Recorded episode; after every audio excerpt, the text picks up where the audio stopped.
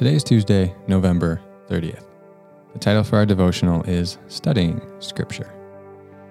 As we said last yesterday, if you listened to yesterday's devotional, this is the same opening part. Uh, this week is our calm week at church. So uh, we, this is the week where we give our volunteers a break um, and encourage everybody to kind of slow down their pace, uh, pace of life, and to rest a little bit.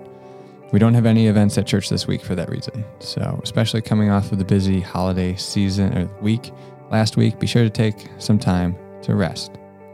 For the devotional, we're going to focus on some practices this week, um, which also means that I'm taking a rest from writing the devotional this week. So, today, let's look at our rhythm of more intense Bible study.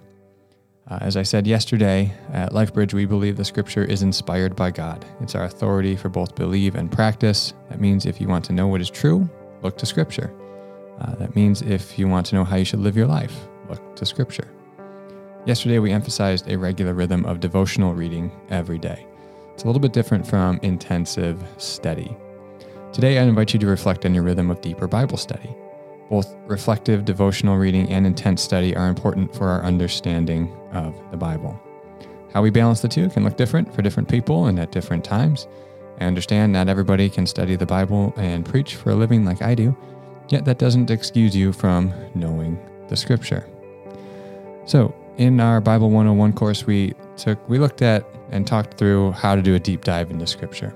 I've included some resources on that page and I've linked you to it in the devotional page to help you study the scripture well. But for reflection today, uh, just look at and think about how you engage with scripture. Do you go through seasons of deeper, intensive study? Have you done any uh, deep Bible study recently? Do you need to add that to your rhythm of engaging with scripture in some way? And if you find that you do, plan it. Put a time on the calendar. Pick a text, pick a book of the Bible to really dig into and study and and try it. Try it on your own. Make notes. See how it goes.